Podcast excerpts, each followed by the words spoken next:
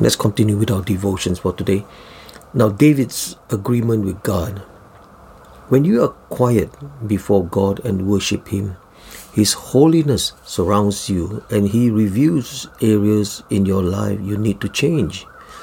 Now, when God reveals your sin, don't deny it. He will respond.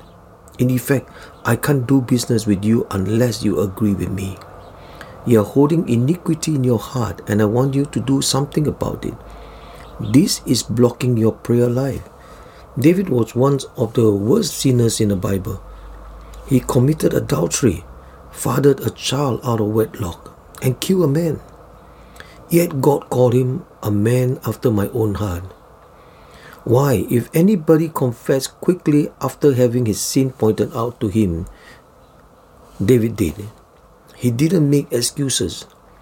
His honest confessions of sin brought him forgiveness and made his prayer life powerful. Here's an example of his agreement with God. He said, Have mercy on me, O God, according to your unfailing love. According to your great compassions, block out my transgressions. Wash away all my iniquity and cleanse me from my sin. For I know my transgressions, and my sin is always before me. Against you, you only, have I sinned and done what is evil in your sight, so that you are proved right when you speak and justify when you judge. That's in Psalm 51, verse 1 to 4. Now, when David confessed, he said, Against you, you only have I sinned and done what is evil in your sight. Now, sin opposes God's nature, character, purity, righteousness, love, and grace.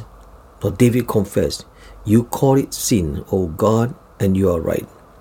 David agreed with God the question is, have you? Let's pray. Father, I confess my sins before you. Cleanse me, O God. Make me whiter than snow. Thank you for your unfailing love, O God. In Jesus' name, Amen. Now you have to admit your sin and turn from it to receive cleansings. God bless you.